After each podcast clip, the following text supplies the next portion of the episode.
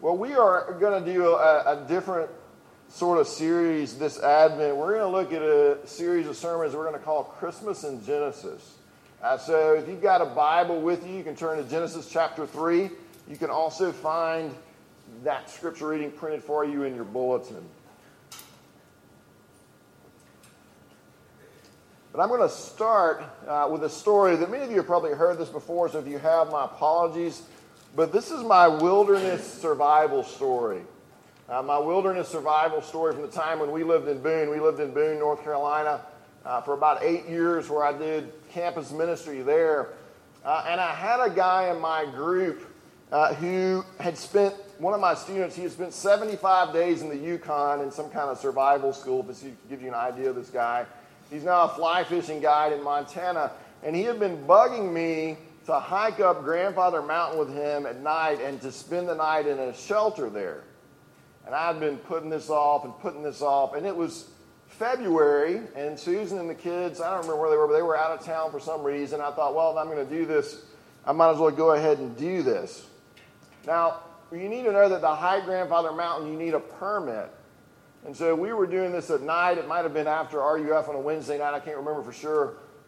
But I had to go to the mask store in downtown Boone and get a permit. And when I went in to apply for the permit, their reaction was, you're going tonight? And you need to understand that in, in Boone, they have these things called winter storm warnings.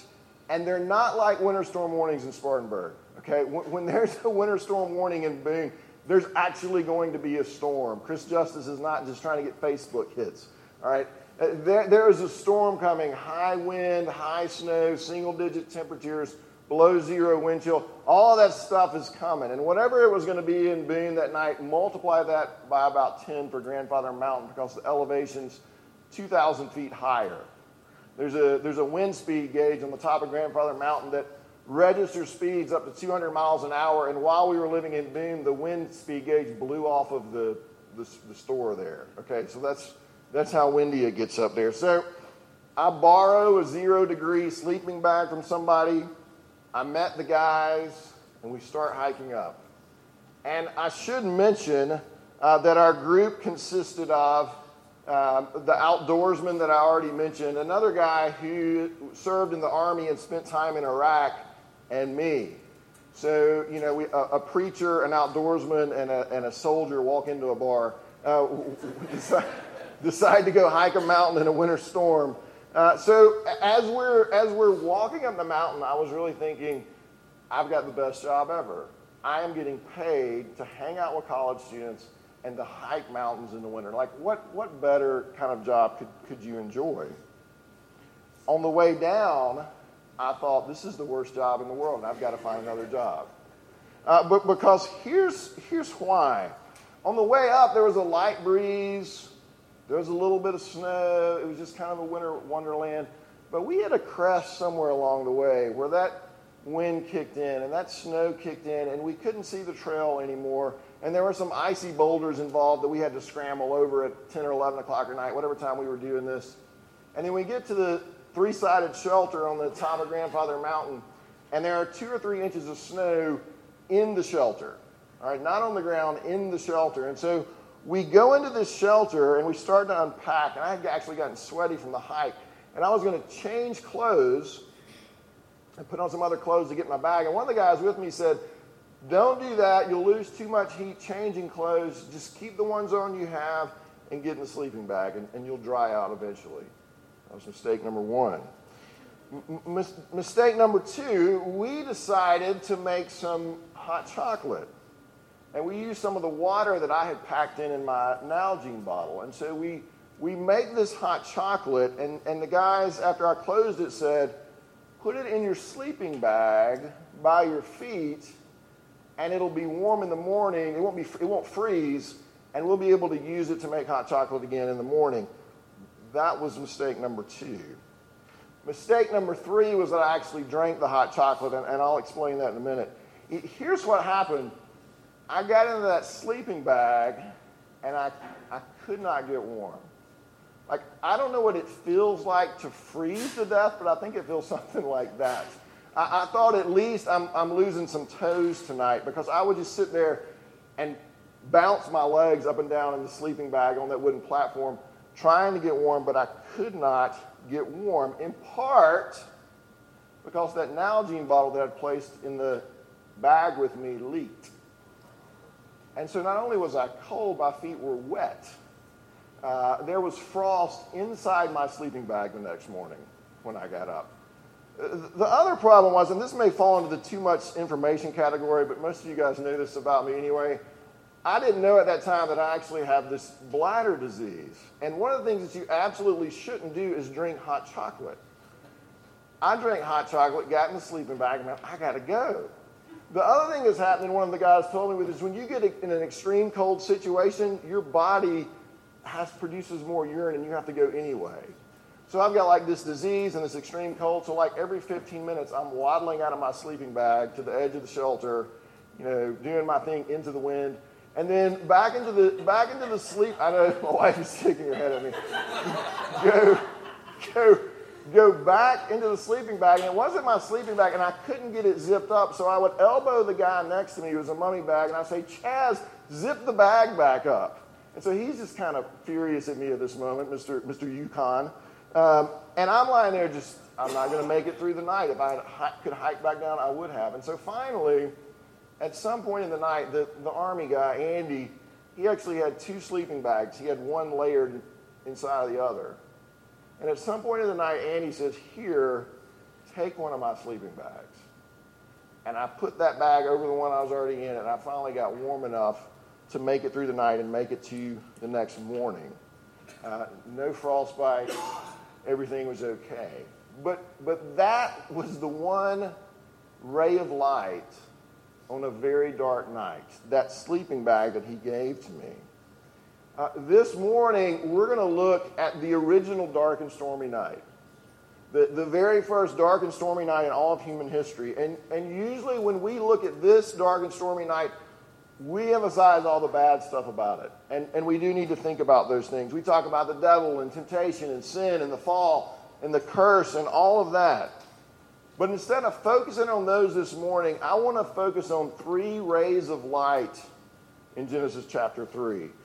Three places where God hands us a warm sleeping bag, as it were, and says, you're, you're going to make it through this dark and stormy night.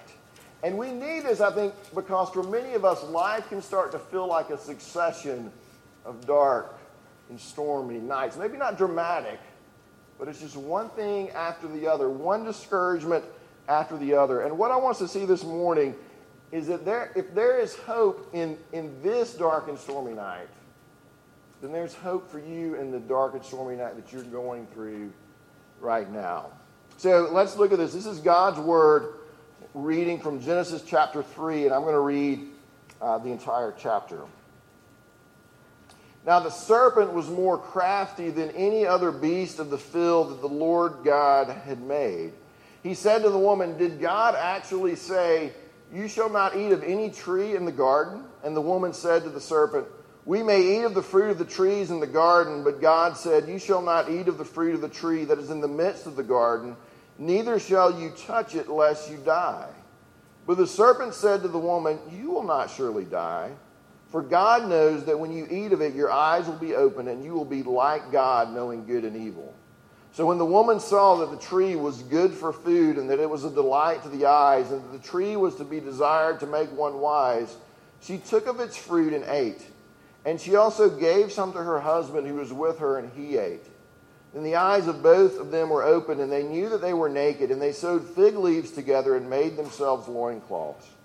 And they heard the sound of the Lord God walking in the garden in the cool of the day. And the man and his wife hid themselves from the presence of the Lord God among the trees of the garden. But the Lord God called to the man and said to him, where are you? And he said, I heard the sound of you in the garden, and I was afraid because I was naked, and I hid myself. He said, who told you that you were naked? Have you eaten of the tree of which I commanded you not to eat? The man said, the woman whom you gave to be with me, she gave me fruit of the tree, and I ate. Then the Lord God said to the woman, what is this that you have done? The woman said, the serpent deceived me, and I ate. The Lord God said to the serpent, because you have done this, cursed are you above all livestock and above all beasts of the field. On your belly you shall go, and dust you shall eat all the days of your life. I will put enmity between you and the woman, and between your offspring and her offspring. He shall bruise your head, and you shall bruise his heel. To the woman he said, I will surely multiply your pain in childbearing. In pain you shall bring forth children. Your desire shall be for your husband, and he shall rule over you. And to Adam he said, because you have listened to the voice of your wife, and have eaten of the tree of which I commanded you, you shall not eat of it. Cursed is the ground because of you. In pain you shall eat of it all the days of your life. Thorns and thistles it shall bring forth for you, and you shall eat the plants of the field. By the sweat of your face you shall eat bread, till you return to the ground. For out of it you were taken, for you are dust, and to dust you shall return. The man called his wife's name Eve, because she was the mother of all living. And the Lord God made for Adam and for his wife garments of skin and clothed them. Then the Lord God said, behold, the man has become like one of us in knowing good and evil. Now, let I, now lest he reach out his hand and take also of the tree of life and eat and live forever. Therefore the Lord God sent him out from the Garden of Eden to work the ground from which he was taken. He drove out the man, and at the east of the Garden of Eden he placed a cherubim and a flaming sword that turned every way to guard the way to the tree of life. Let me pray for us. Uh, Father, as we think about this scripture passage this morning, I, I do ask that in the midst of the darkness of this, that we would see these rays of light uh, and rays of hope, and that they would encourage us. And we pray it in Jesus' name. Amen. Well, chapter three of Genesis really is one of those chapters in the Bible that you need to understand if you're going to understand the rest of the Bible, if you're going to make sense of the rest of the Bible, and really if you're going to make sense of, of who we are as human beings. Uh, Adam and Eve are created by God. They're made for fellowship with Him. They're placed in the Garden of Eden to be fruitful, to multiply, to work the garden, to subdue the earth, to enjoy God, to enjoy one another. And they're told they can eat of any tree in the garden except for one. And then we're told that the serpent shows up and tempts them to eat of, of just this tree. As the scene unfolds, it becomes very obvious that this is not just an ordinary serpent. Uh, the book of Revelation identifies this serpent as Satan himself. And so Satan tempts Adam and Eve. Uh, Adam and Eve disobey God. They experience guilt. They experience shame. Uh, they bring the entire world under God's wrath and curse. They're separated from God by their sin and actually kicked out of the Garden of Eden. Uh, Romans chapter five, looking back at all of this, says, therefore, just as sin came into the world through one man, and death through sin, so death spread to all men because all sinned. And so you and I live in a fallen and broken world where we have to deal with the effects of Adam and Eve's sin, where we have to deal with the effects of our own sin, where we have to deal with the effects of other people's sin. And, and it all started here in Genesis three. This is the original dark and stormy night in human history. But like I said, that's not what I want to focus on this morning. We need to think about those things. But that's not what we're going to focus on this morning. Instead, I want us to look at the ways in the midst of all this that even as God is placing a curse on this creation that He has made, He's showing grace and mercy as well. There are multiple ways that He shows us grace and mercy where we see rays of light, where God gives us a warm sleeping bag in this passage. And I want us to look at three of them. Uh, God seeks, God covers, and God wins. God seeks, God covers, and God wins. First of all, God seeks. Look back at verse eight and nine of our passage. And they heard the sound of the Lord God walking in the garden in the cool of the day, and the man and his wife hid themselves from the presence of the Lord God among the trees of the garden. But the Lord God called to the man and said to him, where are you? God seeks them out. God seeks them out. Now, yes, He is seeking them to confront them and to pronounce judgment, which he will ultimately do here. But it's also an act of mercy, because God at this moment could have simply left them to their own devices. He could have left them to fend for themselves. He could have cursed the creation and not told them anything about what was going on. He could just done it and, and not communicated to Adam and Eve ever again. He could have left them in their sin and their misery without giving them any hope that there would be mercy extended. But for the first time in human history, and thankfully not for the last, God seeks out sinners. God seeks out sinners. And the good news is that he still does that today. He still does that today. Uh, Jesus in Luke nineteen tells us that he has actually come to seek and to save the lost. He has come to seek out sinners. In Luke fifteen, in response to the Pharisees criticizing him because he's hanging out with all the bad people, Jesus tells three parables. He tells a story about a shepherd who leaves his ninety-nine sheep to go find the one that's lost. He tells a story about a woman who's lost a coin and, and searches for that coin until she finds it. And then he tells a story about two prodigal sons. A story about a younger brother who leaves home for wild living, and, and an older brother who is self-righteous and refuses to go after him. And this story of the prodigal sons points us to an older brother who did what, what an older brother should. An older brother in Jesus Christ who comes and searches after lost things. An older brother that we have in Jesus Christ. God still seeks out sinners. Uh, Jean Leroux has a series of sermons on the prodigal son. He's got seven or eight sermons, which are really some of the best sermons I've ever heard. I encourage you to, to listen to them. But in his first sermon on the prodigal son, he compares God to the beachcombers that come out after hurricanes along the Gulf Coast in Mississippi.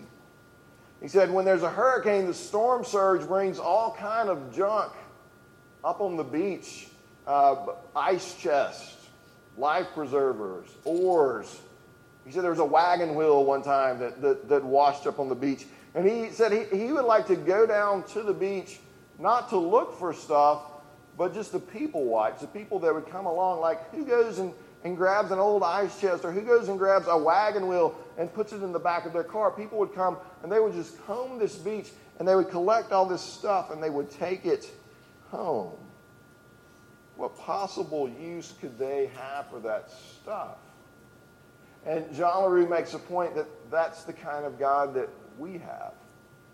We have a beachcombing God who looks through lost sinners, and he finds lost sinners, and he takes us home. He brings us back to himself. He combs the, the shores of the earth looking for lost, discarded, broken sinners like us. We have a beachcombing God who still seeks out sinners, just as he sought out Adam and Eve. Y'all, that's that's good news. That's good news. Uh, if you feel like you're too much of a sinner for God to have any use for, too far gone, you've done the wrong thing too many times, too much water under the bridge, think again. God is a beachcombing God who delights to find lost things and bring them into his home, bring them into his family, and nurse them back to health. If Christmas is hard for you uh, because you come face to face with the reality that, that you've got family members or friends and you can't imagine them ever turning around and coming home the way the, the younger brother does in the story of the prodigal sons. You can't imagine them returning home. You can't imagine them coming to God. Don't give up, because your God is a beachcombing God who longs to find lost things and gather them up and bring them home. He loves to say lost, wagon wheel kind of people. That's the first ray of light. In the midst of the darkness of Genesis three, is that our God, even as he places a curse, is shown to be also a God who seeks after lost things. That's number one. Number two, our second ray of light is that God provides a covering. God provides a covering. Genesis chapter two, we didn't read Genesis chapter two, but it ends this way. And the man and his wife were both naked, and they were not ashamed. But then after they eat of the forbidden fruit in chapter three, we read, Then the eyes of both were opened, and they knew that they were naked, and they sewed fig leaves together and made themselves loincloths. Before sin, not ashamed. After sin, guilty, ashamed. And so they make coverings in an attempt to cover themselves, to cover their shame. And yet the coverings that they make are not adequate for the job. Y'all, we, we still do this. We still try to create coverings for ourselves. I could illustrate it this way. If, if I were to ask you to come up front and to tell everybody about yourself, what would you do? You, you would probably emphasize all the good things, all the things th- that you want people to know about you, the things that you want to be known for. You might be very proud this morning to be a Clemson fan, and you might come up and say, hey, I'm a Clemson fan. I've got a wonderful family and a great job, and I like baseball, and I like hiking, and I like I like fall days and jazz music. You might even come up and list some of your accomplishments. But nobody would come up and say, well, here's the stuff I'm not very good at. These are the things I don't like about myself. I'm, I'm overweight. I ate too much at Thanksgiving. I don't, I don't think people really like me. I'm not doing well in school. I'm terrible at my job. I'm, I'm afraid that I'm going to wind up being a failure. I, I did some things that my mom doesn't know about that I know I, I, I shouldn't have done. I drank too much again over the holidays. Why is that? Why is that? Why would we come up here and say all the good things about ourselves, but we wouldn't tell anybody any of the, the bad things? We don't want to be ashamed. We don't want people to, to, to see who we really are. We want to control the narrative. We want people to think that we're okay. We want a, a covering for ourselves that makes us acceptable to the people around us. We all know there's something wrong with us. Uh, we all know that, that, that we're all, to one degree or another, ashamed of certain things, unhappy with certain things about ourselves. And because of that, we're always looking for that something. That's something to cover ourselves, to make us acceptable to ourselves, to make us acceptable to others, and hopefully acceptable to God as well. I listened to an interview earlier this week. It was a, a man named Bruce uh, was being interviewed by a young woman named Emily, and it was on the This American Life podcast. And the reason that Emily wanted to interview Bruce is because he had placed an ad, I think it was on Craigslist, and this is what his ad said. I have a small swastika on my left arm that I wish to have covered up. I cannot afford to pay what a tattoo shop charges. It's only a one square inch area. Please, if you do tats on your own, call me or text me. I just want it covered up or blacked out. Nothing fancy. I did it when I was younger and I want it off. Here's Bruce's story. Uh, Bruce started doing drugs when he was fifteen. He dropped out of school when he was sixteen. He went to prison when he was seventeen. Uh, and he's been in and out of prison ever since. He's sixty-one years old, and thirty years of his life have been spent in prison. The last two to three years, he said, is the longest stretch he's ever been, the longest stretch he's ever gone without using heroin since he started. He got the swastika tattoo in prison uh, because that's what all the other white guys were doing and because he thought it looked kind of cool. He didn't really know what it stood for. He just wanted to, to fit in. And at this point, Emily stops him and says, Bruce, you, you know that tattoo has connotations. And he said, that that's why I'm taking it off my arm.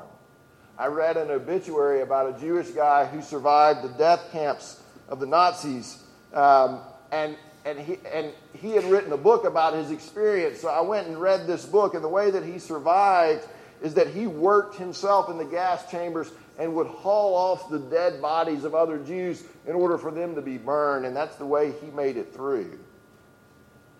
and he said, I read that book and I didn't want that tattoo anymore because I saw that it was an offensive thing. And I'm getting older, and I don't want to die and have God see that thing on my arm.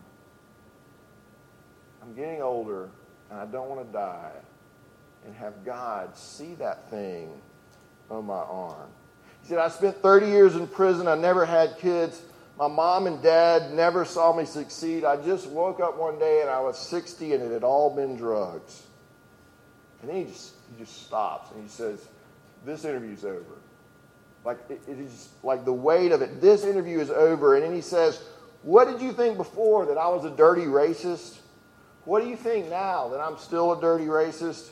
You better say that I'm a nice bleeping guy. And then that was the end of it. Can you just feel like the shame there? The guilt that he's weighted down by? Can you hear that? I don't want to die and have God see that thing on my arm. I've got to find someone to cover this source of shame and guilt, to cover this thing on my arm. What if, what if Bruce met the God of Genesis chapter three? What if Bruce met the God who in verse twenty-one does this? Then the Lord God said, excuse me, that's verse twenty-two, verse twenty-one, and the Lord God made for Adam and for his wife garments of skin and clothed them. What if he met the God who killed animals, took their skin, made garments in order to actually clothe Adam and Eve? What if Bruce saw that animals were killed, blood were shed in order to make this covering, in order to cover sin and shame and guilt? What if Bruce saw that the whole Bible is actually about God sending his son to shed his blood to provide the only covering adequate enough to cover our sin and our shame, to cover the swastikas of our arms and our hearts and our minds?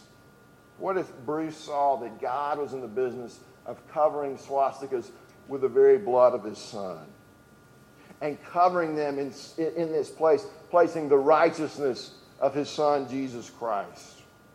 What if he saw that God was about the business of, of making drug addicts and prisoners into his children? What if you and I really believed that Jesus had done enough to cover our sin, to cover the things that we're ashamed of? What would, what would I be like if I believed that? If I really believed that? Less angry, less anxious, less driven, less insecure, more honest, more joyful. It's true, you know, that just like my friend Andy pro- provided a covering for me that night in the storm, Genesis three shows us that there is a God who delights to provide covering for us as well. God seeks sinners. God provides a covering. And then thirdly, God wins. God wins. Probably the most surprising place we see a ray of light in this passage is in God's curse on the serpent. Look in, look in verse fifteen. I will put enmity between you and the woman, and between your offspring and her offspring. He shall bruise your head, and you shall bruise his heel. What's God promising here? He's promising in a nutshell that even though Adam and Eve have taken Satan's side for the moment, God is making sure that mankind, that all of mankind, will not remain aligned with the devil. God will change hearts to ensure that there are a line of men who are opposed to Satan and to his works. And in doing this, God will ensure that there's going to be an ongoing conflict between the seed of the serpent and the seed of the woman, between the children of the devil and the children of God, between the wicked and the righteous, between the world and the church, in which God's side, God's people will ultimately win when the seed, when the seed that this passage is promising comes and crushes the head of the serpent. Listen up to First John chapter three, verse eight. Whoever makes a practice of sinning is of the devil, for the devil has been sinning from the beginning. The reason the Son of God appeared was to destroy the works of the devil. No one born of God makes a practice of sinning, for God's seed abides in him, and he cannot keep on sinning because he has been born of God. By this it is evident who are the children of God and who are the children of the devil. Whoever does not practice righteousness is not of God, nor is the one who does not love his brother. This passage promises there will be an ongoing conflict. Don't be surprised by it, but rejoice that God is rescuing people from Satan's side, bringing them over to his side, making them his own, and take hope that God promised to send a seed, promised to send a conqueror to defeat the devil and to destroy his works. Sin and death and hell will not have the final word over God's people. The Son of God has appeared to destroy the work of the devil. Uh, in Luke chapter three, it's one of the two genealogy passages in, in the Gospels. Uh, Jesus' genealogy is traced in verse thirty-eight through the son of Enos, through the son of Seth, the son of Adam, the Son of God. And I think what Luke is saying here is that the promised seed has shown up. The promised son has arrived, because immediately in chapter four, what you read about is about Jesus going out into the wilderness to come face to face with Satan. Luke is saying, all the way back to Genesis three, it's being fulfilled right here at Christmas. The conqueror is here, and he is here to defeat the enemy. Hebrews chapter two. Since therefore the children share in flesh and blood, he himself, Jesus, likewise partook of the same things, that through death he might destroy the one who has the power of death, that is the devil, and deliver all those who through fear of death were subject to lifelong slavery. slavery. For surely it is not angels that he helps, but he helps the offspring of Abraham. The victor, the champion God promised, the one who would crush Satan, arrived at Christmas. And then he died on the cross. It didn't look like much of a victory. Uh, it, it looked like everything had been lost. But in losing, he had actually won. In The Lion, the, the Witch, and the Wardrobe, Aslan, the, the Christ figure, has died on the stone table. He's given his life for Edmund, the traitor. And Susan and Lucy are standing the, near the store, stone table, mourning over what has happened. And then you read this. At that moment, they heard from behind them a loud noise, a great cracking, deafening noise, as if a giant had broken a giant's plate. The stone table was broken into two pieces by a great crack that ran down it from end to end, and there was no Aslan. Who's done it? Cried Susan. What does it mean? Is it more magic? Yes, said a great voice from behind their backs. It is more magic. They looked around. There, shining in the sunrise, larger than they had seen him before, shaking his mane, for it had apparently grown again, stood Aslan himself. Oh, Aslan, cried both the children, staring up at him, almost as much frightened as they were glad. But what does it all mean? Asked Susan when they were somewhat calmer. It means, said Aslan, that though the witch knew the deep magic, there is a deeper, there is a magic deeper still which she did not know. Her knowledge goes back only to the dawn of time. But if she could have looked a little further back into the stillness and the darkness before time dawned, she would have read there a different incantation. She would have known that when a willing victim who had committed no treachery was killed in a traitor's stead, the table would crack and death itself would start working backwards. Jesus wins.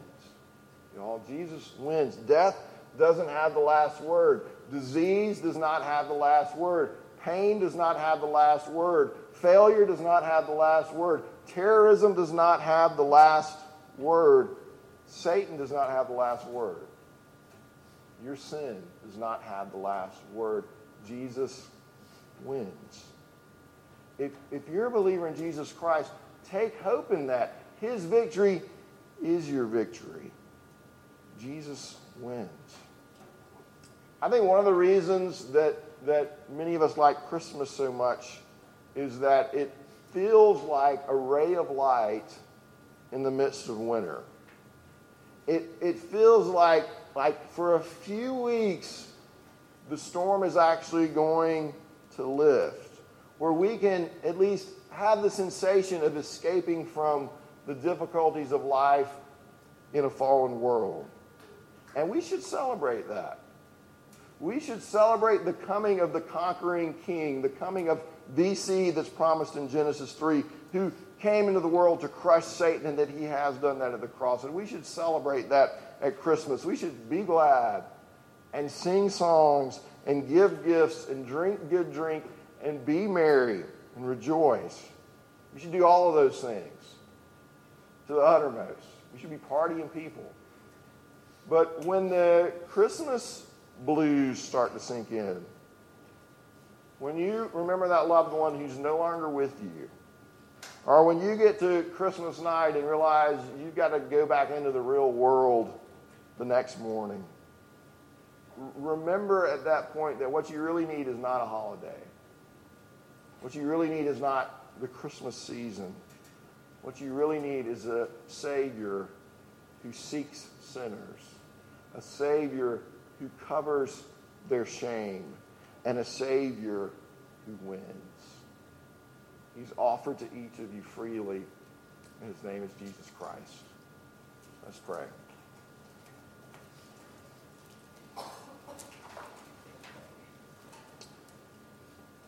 Father, I know that there are some of us here who are going through uh, hard times, and hoping that, that Christmas is going to be a little bit of an escape for us. Uh, but maybe for some of us it's not. Maybe it just makes everything magnified.